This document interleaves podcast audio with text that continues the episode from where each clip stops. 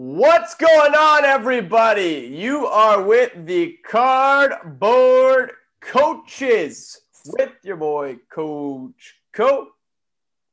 And your boy, the cartel. Love that. I'm telling you, we're getting silky smooth with these mitts. I'm excited. Little hockey reference for you guys. So it's been a pretty active week. Uh, we are in the first month of the year, first month of the year of uh, like this ever growing sports card boom.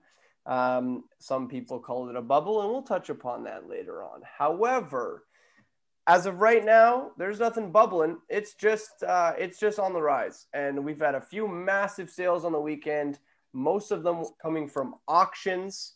Uh, the biggest one, I think, uh, I guess it's not an I think, was the seven hundred and thirty thousand dollar Jordan sale, PSA ten, by the way, at the Goldin Auctions. So, Aton, how do we feel about this, man? There's a couple of them, right? There was at least two. Someone mentioned that there was 10. I don't know if it came from Ken Goldin himself. Uh, we'll do some further research and let you guys know on our channels if that was in fact true. But as it stands right now, let's call it two. So it wasn't a one-off. This, it's potentially this great market shift. Um, I think the most uh, alarming or or most noticeable thing you're going to see is that it's quite a jump up from the previous sales. Um, you would expect a kind of ladder like stepping effect where we're going to 250, 350, 450, 500. Instead, we just went straight to $700,000 and that's that kind of elicits some mixed emotions because you are thinking to yourself, well, that's great. The market is thriving, but at the same time, that is a little too fast. I mean, isn't that kind of one of the initial feelings you get taking a look at that? Yeah. I mean, it's the Um, type of thing where it's so fast, it almost has me more concerned than excited for a sale like that, right? Yeah, and uh, there were a few other sales that were like that too, and like I'm gonna touch upon one of them that really resonates with me. But yeah, man, like the the rate at which things are exponentially increasing, and I don't know if it's because like we were talking about before, it's kind of like a calamity of errors that's happening right now. Not necessarily in the sports card hobby, but like in life, where a lot of people don't have a job um, or you know they might not have financial stability of a job so they're becoming entrepreneurs. There's a lot of money all over the place right now. You've Yep. got people making money off uh, stocks that weren't making money off stocks before. You know we have cryptocurrencies. We've got a lot of new avenues that people are making money off of. And tied into that like we just had the, the whole game stonks the uh, the whole like and so as a whole i feel like there's a lot less uh, love for conventional investing. And i think as a result of that maybe getting something tangible that has a, a cap on how many exist. Do you know what i mean? I feel like that might Yep. actually be what we've been talking about with respect to like these high ticket collectible items being like art. And like art is an investment for the uber rich do you know what i mean Yeah. like if you buy a picasso and you keep that picasso for fucking 15 20 years i mean you I guarantee you'll make money on that if you sell it you know what i mean And it's it's certainly more understandable and accessible to the average Joe who follows sports. Um, and like you said, who understands that there is a certain amount available.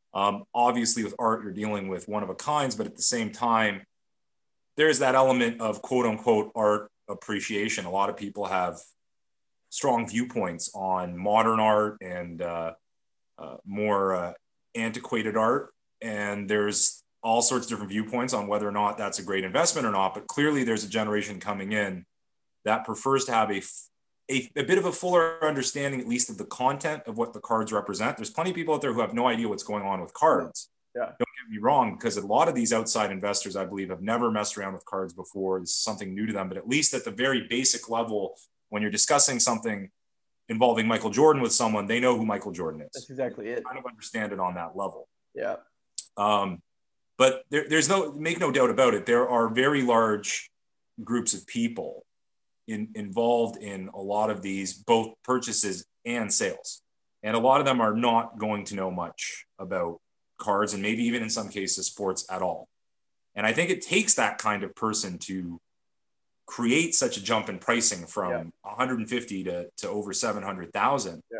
And then you're going to start seeing some aberrations like the fact that, you know, card porn pointed out that there was a uh, there was on the internet there was a uh, an item available a Jordan PSA 10 at almost half the price on a buy it now via Slabstox and that immediately reminded me of the fact that you know I'm hopping on and, and just in smaller markets like with vintage hockey you're seeing certain sales via PWCC or the big auction houses and at the same time I'm noticing there are cards available at a lower buy it now so what's going on there I is think that can we talk about that? Manipulation? Yeah, can we talk about that? I think I think that has to do with the eyes on it. Honestly, I mean, like there is definitely okay. market manipulation, but like PWCC, if someone clicks something on PWCC and they scroll through, first of all, PWCC stuff always like ninety percent of the time shows up at the top because 100%. they have the most listings, they have probably the most feedback, like right. because they are like a conglomerate in the market they have the the most eyes on every single item and as a result they're probably going to have way more watches in general and this goes back to one of the first things you told me when I, when I got into selling on eBay you said you want a bidding war so screw the the, the high uh, the, the high askings like don't don't turn people off from a bid start right. it at a, at a dollar and whatever it gets up to it gets up to because uh, people will f- like feed each other, right? And so these bids start low versus like let's say someone like a, a bin like mentally spending four hundred fifty thousand dollars on something when you think you could have gotten it for less is like yes. it's a big step. Do you know what I mean? Like I think that was probably the highest buy it now we had seen. So like someone needs to mentally commit to like okay, I am setting the new precedent for this. And there's a certain FOMO that kicks in where you're like, did I overpay? Right. Yep. And so at least if you're in the bid, you're like, I was in that, and like this is the new ceiling or this is the new floor. And like I'm cool with whatever happens from this point forward. Do you know what I mean? Right. And that's that's something that people brought up is that perhaps two things perhaps number one people attending Goldin auctions or being involved in them are not aware of these other platforms or they simply prefer to go through what they believe is a, a, uh, a, trusted source. Perhaps they've had experience with that source before, and that makes them more comfortable in making a large purchase. And I can understand that. It's quite a huge discrepancy. At the same time, you do have to step back and realize that there are certain fees involved with, uh, with auctions, uh, premiums, and that sort of thing. Um, for someone who's selling, I believe, right? They're going to be charged extra fees and they're not going to get all of that $700,000. Yeah whereas that person offering it for 450 may be getting more. I am hearing, however, that price shifted up. Obviously, maybe that was just a matter of taking a taking a, a day or two to, to to adjust that. Yeah.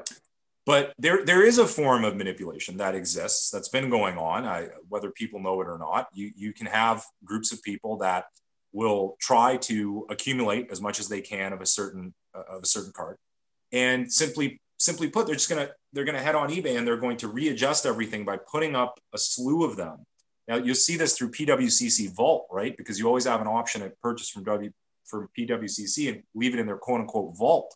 And then when it comes time to sell, you can sell it. But what I noticed, and I'm looking at one particular card, it's a hockey card from the 80s, and it's a graded card, and all of a sudden five of them popped up via the PWCC vault? Is it the same client? Uh, is it multiple clients? Who is guiding that pricing? These are questions I don't know. I'm just putting them out there.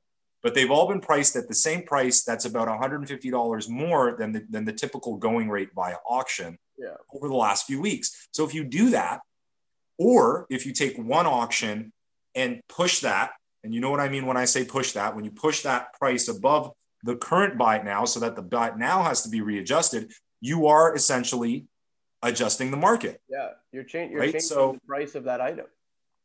Because any outside observer is just seeing what the buy it nows are and what the completeds are. So if you're looking to manipulate, you want to manipulate what that person's going to see in the completed auctions and both the buy it nows. And then they're going to calculate in their head, well, what, what should I be bidding on this item? What should I be looking to buy this item for? And I know for a fact that this is going on right now. It's, it's happening. And if it's happening with $500 cards, it's probably happening with $1,000 cards, and it's probably happening with $100,000 cards. I, am just going to put it out there as, yeah. as, as crazy as it seems. Yeah. Although it's not crazy. If someone wants to manipulate a, a large card in the market and they happen to have three, four, five of them, is it worth going through the rigmarole of shilling essentially and maybe creating sales that aren't even real? Now, I I don't think there's any chance in hell that that would happen via a company like Goldin Auctions. I don't know about all, all these other companies. And as and again, if we're talking about 1,000 here, 5,000 there, maybe a company makes a deal with someone that they're not going to get charged a fee there's a lot of different ways to do it. Yeah. It's it's something that you you know a lot of people maybe don't want to talk about all the time because you may be implicating people or casting suspicion. And in a lot of cases, you know, that would be really unfair if a company is trying to play play it by the books. Yeah. But we know, we know what goes on in this hobby, unfortunately. There is a lot of fraudulent behavior going on. You just have to be aware of it. Yeah. Um, you know, we may not be playing in the the, the, the market that's hundreds of thousands of dollars. But the reality is, these days, if you make one or two good moves, even as a new collector, you may find yourself in that realm yeah. very quickly. Yeah. Card Porn also posted a, a gentleman doing a great job uh, unslabbing an SGC uh, Jordan and upgrading it via BGS. Um, I'm telling you, one move here, one move there, one move there. Next thing you know, you're holding a card that's five or six digits. You may not have thought that that was possible a couple years ago. Yeah. You may not have thought it was possible last year when you entered the hobby, but it can happen. And when you're there, now you're in that market and it does become a concern for you in terms of what's going on. And you do have to kind of watch the market. You have to know when when to sell and what's going on. Um, so yeah, again, unregulated market. There's a lot going on each and every day. And here's an example where a card can bump from 150 to 700k. If that's the standard for Jordan now, how far off are we from one mil? It can't be that far. I think I also like. I mean, if this is legit, um, which I think, like I said, Ken Goldin, I I mean, it's an auction house. I think that if people are bidding at at like on this through an auction house, then they have the money to burn to be like, I don't give a fuck if it's five hundred or seven hundred. Also, to be the guy who bought the first seven hundred thousand dollar Jordan, I feel like there's like you, you you either have two stories. One, the person who bought bought it low, or two, the person who bought it high, because the next story is going to be that you bought it low. Do you know what I mean? So like, right. it's like, like you kind of want that clout either way. Um, if you're well, spending, if you're spending this kind of money. Well, that's a good point. I mean, so I mean, it certainly makes makes one feel better about a sale when uh, who is it? Rob G is that the guy who purchased the mantle? Yeah, I believe so. so. Right. That that certainly lends credence to the sale and the transaction because yeah. the guy's talking about it, he's showing it off. Yeah. He's explaining why he bought it. He's we we learn a little bit about him and what he's done previously in terms of investing. And he's also using it to his advantage because that's pretty great marketing, man. I just bought a million dollar card. Like and, um, and the, so yeah, there so, was yeah. a there's like there's another one as well, and that person got crazy hype as well as a result of it. And he opened up this little museum where people can like come and see it. Like it's you know what I mean? So there is clout in like making those massive purchases. Because you, like, I know the guy. You just reminded me of the Todd McFarlane uh, purchases back in the day when he bought the home run balls uh, involving Sosa and McGwire, and I, I, think even Bonds. And he massively overpaid at the time uh, because he was purchasing right in the midst of the hype. But if you talk to him about it, he, he first of all, he took those balls on on on tour. Um, he he opened up kind of a, a display, a baseball display, and, and traveling kind of show. And he also had his own stuff to promote his his Spawn stuff, his his McFarlane action figures. So kind of a kind of a brilliant move as far as marketing goes to make a large purchase in a popular market. That's exactly it, so, right? So you know, if we hear from these Jordan purchasers, that certainly would would would make things feel a little more uh, legitimate, but uh, I mean, obviously, no one is required to do that. No, Privacy. No. I mean, if I ever won the lottery, I'd hate to have cameras yeah. in front of my face, but um, you know, privacy is one thing, but there is that that added layer of a bit more comfort in the market when people come forward like that. but there's a lot of privacy as well. Like these these these big auction houses on eBay now, those are private listings. You can't even can't even see what's going on because enough people were looking yeah. Yeah. and seeing sketchy behavior. Yeah. Right. So I, I also think that uh, the last I want to say two weeks, I have seen more posts from guys like Gary Vee and Vegas Dave, and we can talk about those. But like just talking about so Gary Vee's been on it that uh, the the Jordan should be a million dollars. Like he's been, it's been like two or three weeks where he's like, guys, the Jordan should be a million dollars, and he just keeps saying it. And he yeah, you wonder just how much that affected. And like, if you're talking about like like quadrupling, because that's basically what happened. I mean, a month in between auction sales, because I think like it was a month ago the last time a Jordan was at a Ken Goldin, because it's a monthly auction, if I'm not mistaken. Um, so that it might be enough just if someone wants to go directly through an auction house versus the eBay route, because again, like maybe they're just afraid of you know putting 150k into some random person eBay. Um, I think that that might also, and like I said, it was a kind of like a perfect storm where like people are like, okay, the stock market looks like it's about to crash. I mean, and I, am not, I'm not, I'm not an expert by any means, but like that's kind of. You're not the stock coaches. No, no, and I'm not gonna. I will not say that like in two weeks, like oh, the stock market didn't crash. You're an idiot. Like I'm just saying that this is what you know. I'm hearing from people who invest in the stock market that it, that at the very least, there is uncertainty, and with uncertainty right. means that people want to put their money into things that they might think are more certain and I'm just saying that I think that that is all of this resulted in some crazy increase that I don't think we've ever seen before. Because this card, I believe it was in the summertime, was $65,000.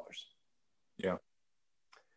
We're talking about well over 10 times something that was $65,000 in it's really fast. 6 months. And I think anyone anyone with a functioning brain right now and with some years of experience under their belt there's a lot of there's a lot of red lights flashing right now um, it's exciting stuff and you find yourself in a position where you want to cheer it on for sure but it's a lot of red lights and I, I just i find that my whole experience looking at ebay and dealing with cards right now is so different than it was two years ago because i don't just look for little instances of an increase or a decrease here and there. By the way, what decreases? I mean, it, not happening. A player being thrown off a bridge or something. I, I don't even know. Maybe that'll increase the price. But um, you, now what I'm looking for are these strange aberrations because yeah. I, look, I, so I can use I can have very specific examples. Uh, the Jasson Dominguez uh, Bowman Chrome first, which was trading around you know 175 to 200 maybe a few weeks ago, there was one day where you literally overnight saw something that I kind of, you know, something along the lines of what I previously described, where there seemed to be a, a, a concerted effort uh, by, by some group of people to delist any auctions, put up buy nows at a much higher price so that any auctions that would pop up would, would pump up just a bit more. Was it recently? And, hmm? Was it recently? So a good uh, two weeks ago. Like okay uh, because now they're they're they're trading up much higher. Uh, we saw a big bump in refractors now. So so have you heard about Jasson Dominguez though? Have you heard that that he just got listed as the youngest ever top 100 prospect on MLB.com? Absolutely, yeah, At absolutely. 30, I think he's like ranked 37, and he's never played a pro ball game in his life. Yeah, and and don't get me wrong. There's there's a lot of hype over Dominguez, and Mant, he's, he's compared to Mantle and Bo Jackson. I've seen those the the Trout and Mantle and Bo. Uh, jeez, but nonetheless, yeah, hype plays a lot into our hobby, and I get it. But um, you know, you're starting to notice these very specific things where things happen literally overnight. Um, you know, in in, in the realm of hockey, uh, there was some talk that certain '80s sealed product is jumping up really big. So you would imagine that that would translate. And I am actually expecting that a lot of a lot of mid 80s product that still hasn't been picked up on, like Lemieux and the Walls have been picked up on, you would expect if all of this makes sense, which maybe it does, maybe it doesn't, you would then start to expect some of the bigger key Hall of Fame rookie cards from the 80s that haven't been discussed too much would start bumping up. And we're, we're kind of seeing that right now as, as more stuff hits the market. But yeah, obviously with all these red lights popping, um, people have to start weighing in on where this is all headed. And I think Gary Vee several times now has mentioned he still thinks there's a couple years of this ahead of us. Whereas Mr. Vegas Dave, who we all know is such a talented and wise member of the community, um, that's that's being sarcastic. I was gonna say that he's he's uh, he's very eloquent, eloquently spoken. Right. Yes. My favorite Vegas Dave joke is I didn't know he was in the cardboard. I thought he was more into plastic and saline. But anyway, good. Um, you know, he he's what did he say? Twelve what did twelve to twelve to thirty six months said, or uh, no no he said I think it was twelve to eighteen months is what he gave. so he thinks he thinks we're gonna crash within a year. Okay. Um, that was his big uh, big statement that was making the rounds. So it kind of became these two influencers and and which which route are we gonna go? How do you feel?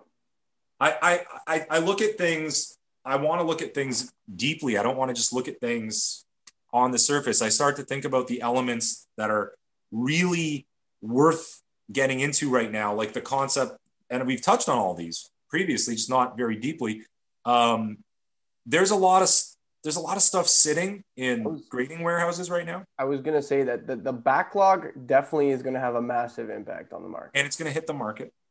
Um, but I had a thought about this the other day because I've been watching a lot of, and again, it, the, the, the, the, the mid tier market is just as important as the upper tier market. There's a trickle down, but at the same time, I mean, look, the majority of people on eBay right now are not searching for Jordan PSA 10s. No. They're creating that mid tier market that is, in a way, the foundation of everything. There has to be a foundation holding it up. So it's just as important and that's where you know these these graded cards are going to come in where uh, you know some, some of the some of the big you know the prism based rookies that sort of thing that people talk about the most being potentially a bubble.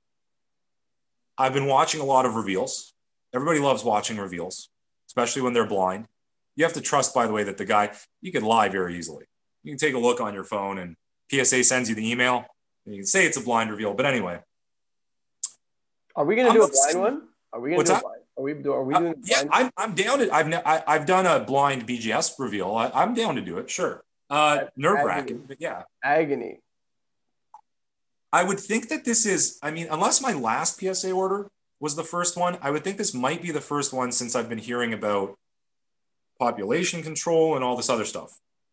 So it'll be it'll be a little nerve wracking, but I, I, I, I filmed a little rant right afterwards just to remind myself because I, I watched a bunch of these reveals and I wa- and I listened to a bunch of people talking about grading and the uh, the proliferation of sending your cards to someone else to send on your behalf and that sort of thing. So I'm, I'm thinking about all that stuff and I'm thinking to myself, we're not going to get necessarily what we expect, which is to say, I think we're, we're not going to get flooded with tens and nines. No, I think people are skipping a lot of steps and they're just willy nilly submitting stuff. Um, there's this slab mentality, right? Like we people love slabs. Yeah. Uh, there's a popular store in Toronto. I'm going to say it. I'm not going to say the name of the store, but I'm going to say what I feel. I was like, okay. I'm like, this listen. guy's selling garbage on a weekly basis. We'll see. Selling garbage. You might know what I'm talking about. He's selling garbage on a weekly basis. Uh, five, sixes, GMA, uh, it's getting sold. It's getting sold, though, man. It's getting sold, man. Um, he's got a great base to sell to. I believe his base is uh, very, very much uh, not very well, well heeled collectors. He got carved up the other day. I don't know if you, you, you saw it. I didn't. Ah, man, I want to talk to you about this in depth, but now, I, I but again, I just don't want to. I don't want to throw anyone under the bus. I, I'm saying, man, do your thing, do your hustle. In the words of Peter Pac-Man, you know, like there's there's no there's no point in in in, in hating right now. But yeah, this guy's selling garbage on a weekly basis because people want slabs. Yeah. They Yeah. just want to have slabs. I, I don't get it. I have people in my DMs asking me for slabs. What what grade do you want? What Bro, I, same thing. Same thing. I'm like, thing. I'm like, I don't understand. What do you like? What sport? Like, do you have like, do, player? They're like, I just, Just want like, I do have slabs. So I'm like, So there will be a lot of plastic hitting the market. I'm not convinced that the, the population reports are going to be devastated uh, because I think we're going to have a co- combined factors. PSA is grading tougher. Um, and people are not taking the steps to make sure that they're sending the, the best of the best. Uh, I think the best example would be that that guy that that Markleberry pointed out. Uh, I, I forget that guy, I, the, the, the good looking collector, I'll call him, and uh, just pounding out a bunch of eights and nines. Look, I think that's what that's what we're going to be looking at. We're not we're not necessarily going to be seeing this influx that's going to mess up population reports. Yeah. So there's that. Um, there's still new collectors coming in. We're still locked down for the most part. Obviously, in, in Canada, we seem to be locked down about 10 times worse than, than some other places. Anywhere else. People are at the Dallas show right now, um, which I really hope doesn't turn into a super spreader event. There's a lot of photos and videos coming out of people Have just very casual. Just uh, crazy. Um, so, you know, uh, the, the reality is um, there's still people coming in and there's still people coming in with money. So this is not going anywhere in 12 months, 12 to 18 months. It's just not going to happen. Plus, you've got baseball starting up. Um, you're going to have the basketball playoffs. We got uh, the Euro coming up, man, and In, in the world of soccer, there, you- there you go. we haven't even Champions League. We're getting the World Cup next year. Pele documentary dropping at the end of February on Netflix. There you go. It's uh, A lot of young people got to get reminded about who Pele is, man. That's a big one. Gonna get hectic, man. And, And you know, that said, so as far as these kind of fringe markets, quote unquote, which aren't really that fringe anymore, it also gets me on the whole issue of the UFC as well. Um, and again, so that's the whole thing. New new markets that still haven't been plumbed to their to their uh, their potential at this point. But yet, still, people are still offering opinions. I'm seeing all sorts of opinions. I'm, I'm seeing, oh, soccer and UFC, they were fads. Um, I got to tell you this: I don't collect soccer, and I've I've, I've been a soccer.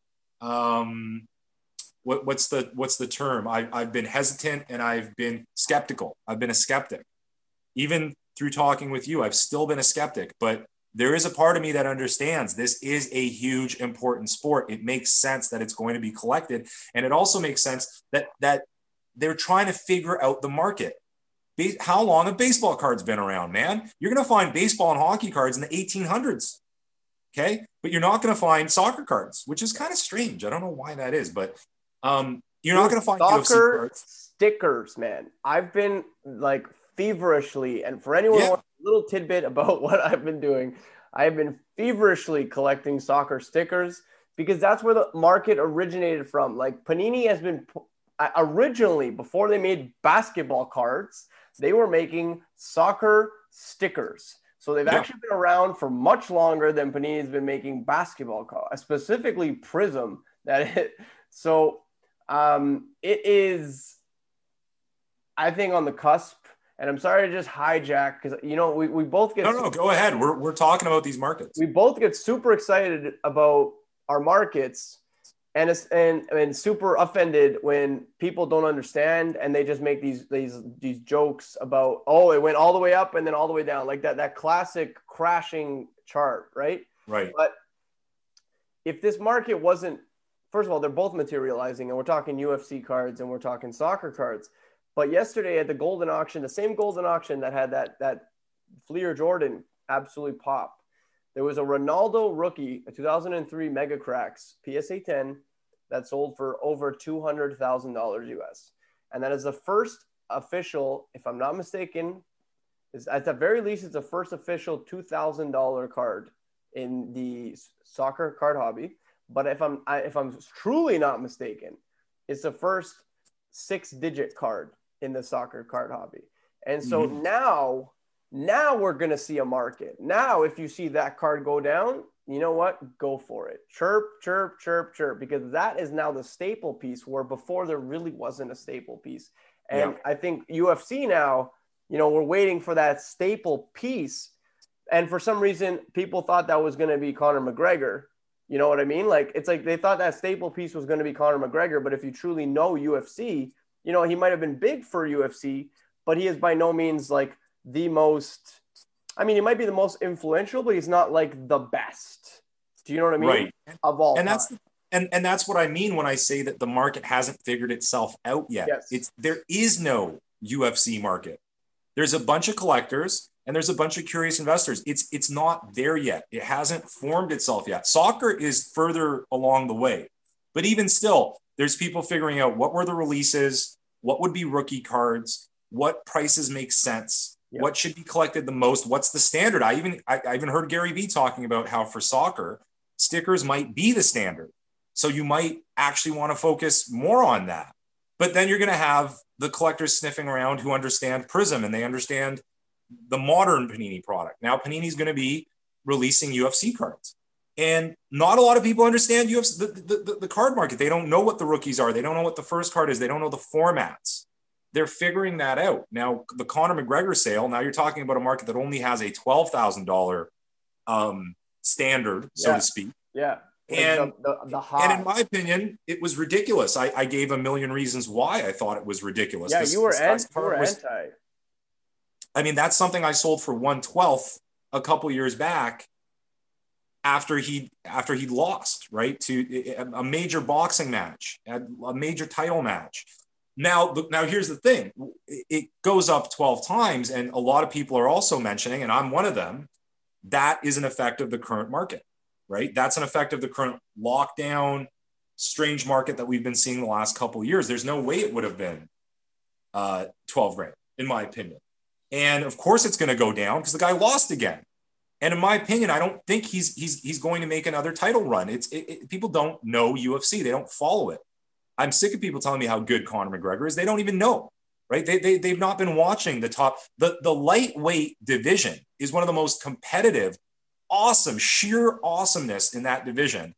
And they're telling me Conor McGregor, who barely fights every year, who takes time off, gets involved in all sorts of ridiculousness, is going to be a top contender in that division. And I say, no, he's not. So I don't know where you're going with with that investment. I don't know what the future is for McGregor in terms of being marketable and in terms of what his fights are going to be. But I know what the future is for Dustin Poirier. Well, yeah, because I, I, mean, like, is for add value. Like McGregor, McGregor can't really add value at this point. That's that's mean? what I'm saying. Unless he becomes like like a focal point in something else. Do you know what I mean? Like if he like does movies or like has his own right. podcast or like something along those lines. Yeah, which is always a possibility. Yeah. But it, it, it it's just it's it, it didn't it didn't make sense to me and it gave the wrong representation of the market. So people are saying, oh, UFC is crashing now. It's absolutely not. Um, there are still some solid buys and there's still some solid upward tracking fighters. Just take a look at the, the list of champions and the top contenders. Um, but that that sale did not represent UFC and MMA, that sale represented a very specific thing happening with Conor McGregor and happening with the overall market. If anything, that would be on my list of, you know, something that someone like Vegas Dave would see and say, okay, that that's one of the reasons why this this thing is going to hell. Yeah. Is because people are paying twelve thousand dollars for the card. It makes no sense. Yeah. Um, so so if anything, that that that's something I, I don't like looking at in terms of that overall market. But at the same time, um, you know, the Khabib card never really truly popped like I thought it would. No. You can start getting to the fact that, well, he kind of retired and he might not be back. But if you want to start talking about legacy and all these things, talk about when people talk about Jordan and, and Gretzky, you can talk about that with Khabib. He made a huge impact and he was unbeaten. Well, if you think about like, let's say, I mean, this this UFC market does eventually like form, right? And and and as the UFC is growing, and now that Topps is making cards, undoubtedly it's going to. And you have a Khabib card, and in you know 10, 15 years, yeah, that he still has that same impact on the hobby or on the sport because of like how like people are telling tales of Khabib. Then yeah. like it'll go up exponentially, and like that might be the the card, like that sets the standard, right? Because like I mean like it's it's weird to watch a market form like while the, the player or the, the fighter in this case is still in it. Do you know right. what I mean?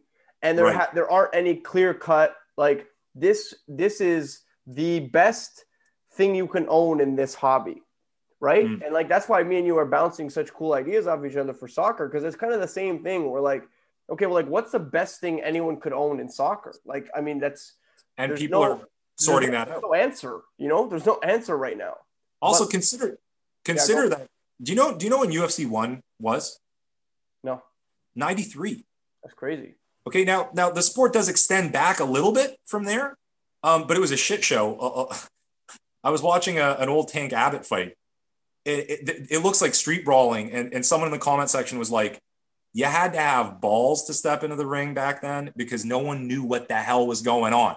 The ref didn't know, you didn't know, your opponent didn't know. So we're talking about 27 years of yeah, having some years. formation of this sport. But it's only brand new. Years. Like think about it. Let's say if the average person's career is like let's say five to eight, you know, for shits and giggles. Like that's a max. You're only talking about four cycles worth of, of like of of player or of, of people to to talk about. You know what I mean? Whereas like if we go back in baseball, dude, baseball like in the 1800s, 1900s, like that's you have so many layers of people. There you go, like 20, like I, I can't even fucking think about how many seasons generations of of collectors and enthusiasts and players. Your grandpa played he played catch with your dad he played catch with you. It's you know it's there. Um, and yeah i always remind people where like trading cards baseball cards. You talk about baseball bubblegum cards. Yes. That is the root of it which is why i would expect i would expect a baseball card to be on top of the charts when it comes to all these big sales. That's why it made sense that the Honus Wagner was there um, when, when it was. Because don't forget, I mean, man, it was so long ago that original Honus Wagner sale. Um, but it, but I, I love it. It's just such a strange market. I remember as a kid when that happened, I said to myself, I'm going to collect T206 cards as much as I can until the big anniversary, like the big 100 year anniversary. So, what, 2009. Yeah. And I collected as many as I could in threes and fours, not the best ones. And I remember the market was kind of like, it was like a flat fart of an increase. Like you got an extra 50 bucks. And again, so maybe that was a sign of the times because what was going on with the economy in 2009. Yeah. Now take a look at what's going on and what we're surrounded by. Um, the big question has to be is this how much of everything that's happening is happening because of the bizarre situation that the world is in right now? And that the, the Conor sale makes me wonder about that more than anything. Um, the michael jordan cards they should be worth a lot. I'm just concerned with how quickly anyone like i said anyone who's thinking about this has to be concerned with that. A lot of people aren't going to care. They just see dollar signs and i think they think the next step is a million.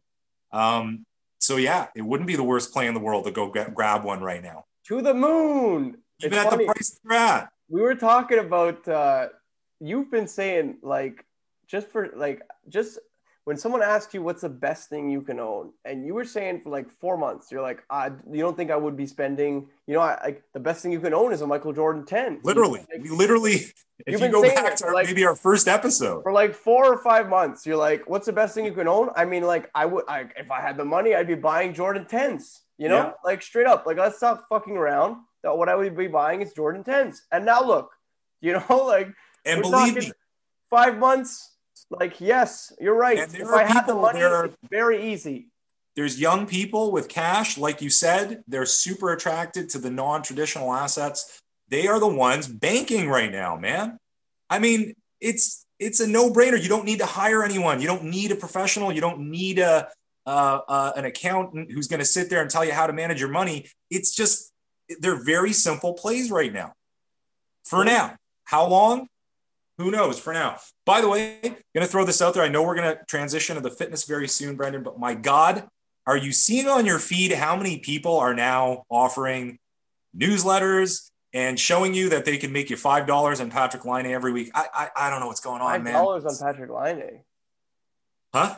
What? Five dollars on Patrik Laine? They're, they're, just they're advertising like that. Like I told you, Patrik Laine would be really? worth this one week later, and it went up five dollars. And I'm like, what do you want me to do with that, man? I I, I don't get it. And then I'm, I'm making fun of them, and they're still communicating with me. And I'm like, are you, did you not understand that? I'm? do I need to make fun of you harder and deeper? Did I tell you I sold all my Josh? Did I tell you I sold all my Josh Andersons that I bought for two bucks? Good. I'm glad you did. I, I sold one of my own. Um, if you have a Nick Suzuki right now, I highly recommend that you sell it. But again, that, not even that stuff. You know, it's just there's so many people showing up who think that they can tell you. Yeah. And, and and again, at the end of the day, like how many times am I going to be wrong right now, Brendan? If I if I pick five cards and I tell you they're going to go up next week, how many times am I going to be wrong? If I have any knowledge of, of the sport in question, if I have any collecting, you, you, are now probably more of an expert, I think, than most people that I've run into on Instagram. I'm being serious. And I don't mean that as a slight on you. Yeah, yeah. I'm just trying to say that, like, when you came to the hobby knowing hockey, you were in a better position than half these people who are trying to charge, I don't know what it is, five ninety nine a week or something like that. Bro, have you the Nick Suzuki still kills me, man. The Bro, did you see uh, someone posted a, a Jakub Vrana PSA 10 that eclipsed uh, 450 US dollars? What is going on? Who's buying these cards? Have you seen is the, it, is it the height of FOMO? What is going on? Okay, you remember at the beginning of the season, me and you were talking about I, I might grab a Marner, and I, I just didn't pull the trigger on it. I think Ooh. it was like three. I was telling people Marner, yeah. It, it just hit 800. I mean, he's a top three scorer, I believe. It, yeah, absolutely. I was telling people about the Leafs, weeks, man. man. It, it, and again, it's it's funny because you can amplify it in the current market. If the current market's hyper hyperactive right now, look at some of the elements. The Toronto Maple Leafs are a well collected team. They are look. There's Toronto Maple Leaf jerseys and Mike Myers movies. Uh, uh, a, a, wrestler uh, from from AEW who's formerly of WWE died recently, and he was a big Maple Leaf fan. Maple Leafs are in the popular culture, and what do we like? We like scorers in hockey. We like guys that rack up the points. Okay, Marner, Matthews, the Leafs are your team. Does Matthews and, hit, um, Matthews hit two K? He has hit two K. Not surprised. I said, does he? Does he? Because it's close. I mean, he he will eventually. Yeah, man. I mean, he's gonna come along with with McDavid and all and all those players. Um, of course, those are great pickups. Of course, you know. So, and man, with the Leafs playing like they are right now, my God. Um, should have bought yours in the summertime, man. I offered it to you. I that's know, right. I, I think I, I, ended up moving it on on eBay, and those prices were ridiculously low when you look back at, at, at this point. Um, jeez, crazy. Absolutely, man. Well, let's let's uh, let's talk about some ways that we can de-stress and lower the anxiety over the market and maybe get focused. Because yeah. if you're in good shape, you're more focused. You're better able to make good decisions about what you want to buy, when you want to sell. Like These are all important considerations. Sure are. Um, well, I think that you can't talk about being focused without first talking about I said being hungry. Let's say being hungry. And we want to make sure that we eat at the appropriate times so that we at no point feel incredibly hungry to the point where we start binge eating. That's actually one of the issues when when people they binge eat, it's because they haven't really eaten in their yeah. specific window. Right. Um, so the window we're talking about today is pre-workout and post-workout. But I think uh, just in general, I think unless you know enough about your body and you are really good at self discipline, quite honestly, I think you should be eating even a snack every two, three hours. And don't get me wrong, when I say snack, I mean something with whole ingredients in it. I don't mean your version of a snack is a muffin or a bagel I'm talking like if you want a snack, here's a, a handful of almonds. Here is a banana or an apple. And this way, you never get to a point where you're starving and you binge eat.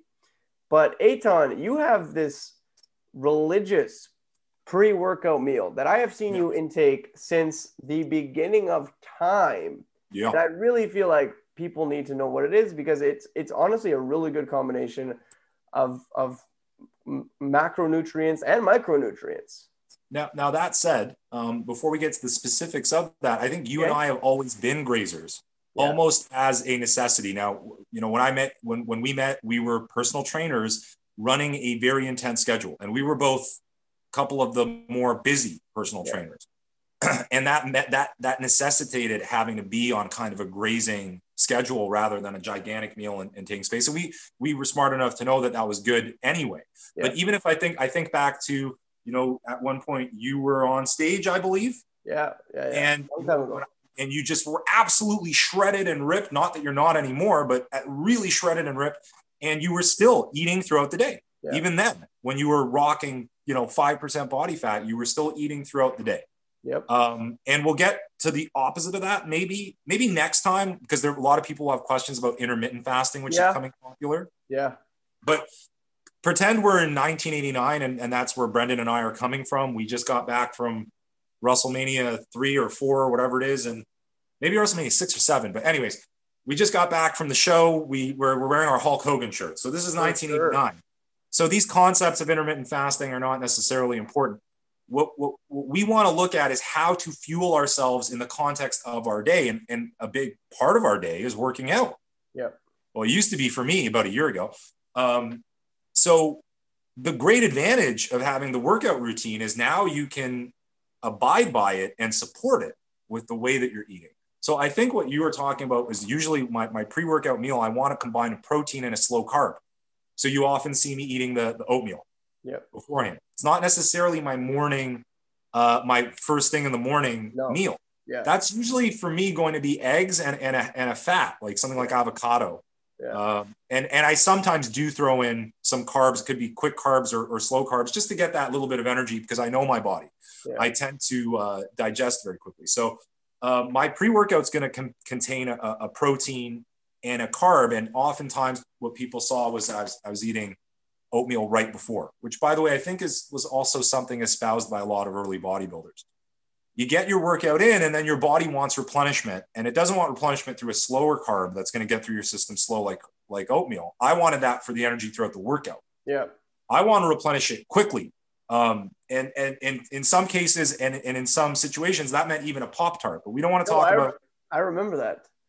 So, so what's a better option? How about white rice, yeah. right? With, with your chicken breast post workout. And if you don't like to eat a, a big meal afterwards, which I didn't, by the way, I much preferred taking down a protein shake that had a one to one ratio. And again, this, this was for me in my situation. I'm a bit ectomorphic, one to one in terms of carb and protein.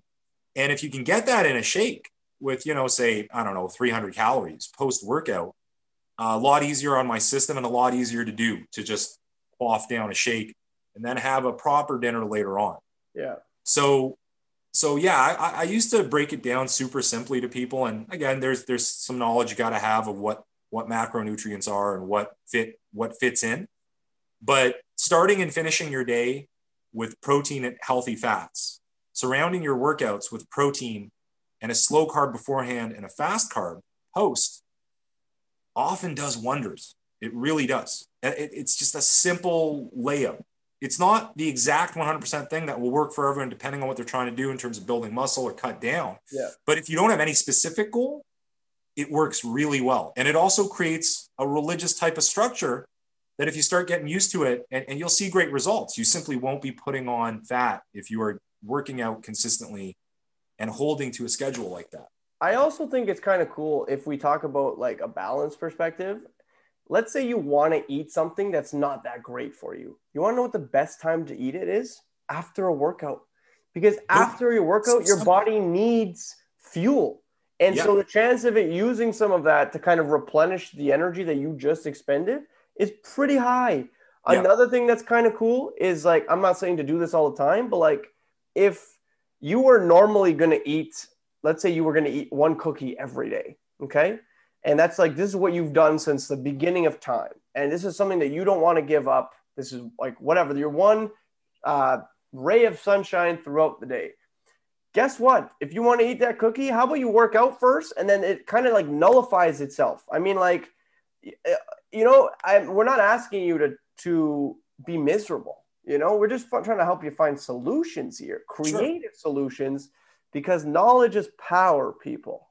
And if you if you like, so you you love pizza, right? I love pizza. So if if again in in a in a vacuum here, if if you've got a workout schedule where you work out three times a day, or sorry, three times a week, and one of those workout, well maybe, and one of those workouts is a so for me that was my my deadlifting day was sacred. Okay, eventually became deadlifting days plural yeah. But my deadlifting day was sacred. I know I'm going to lift the most amount of weight of the week. I'm going to exert the most energy. There's my pizza night, right?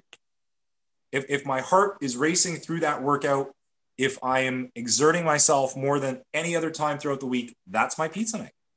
Makes sense. And you can you eat that knowing full well that your body's going to do a lot better with it than if you're just sitting down doing nothing. Sitting down doing nothing, guys, and eating you, you know where that that food energy is is is going to contribute to when there's no expression Yeah. of that energy. Yeah.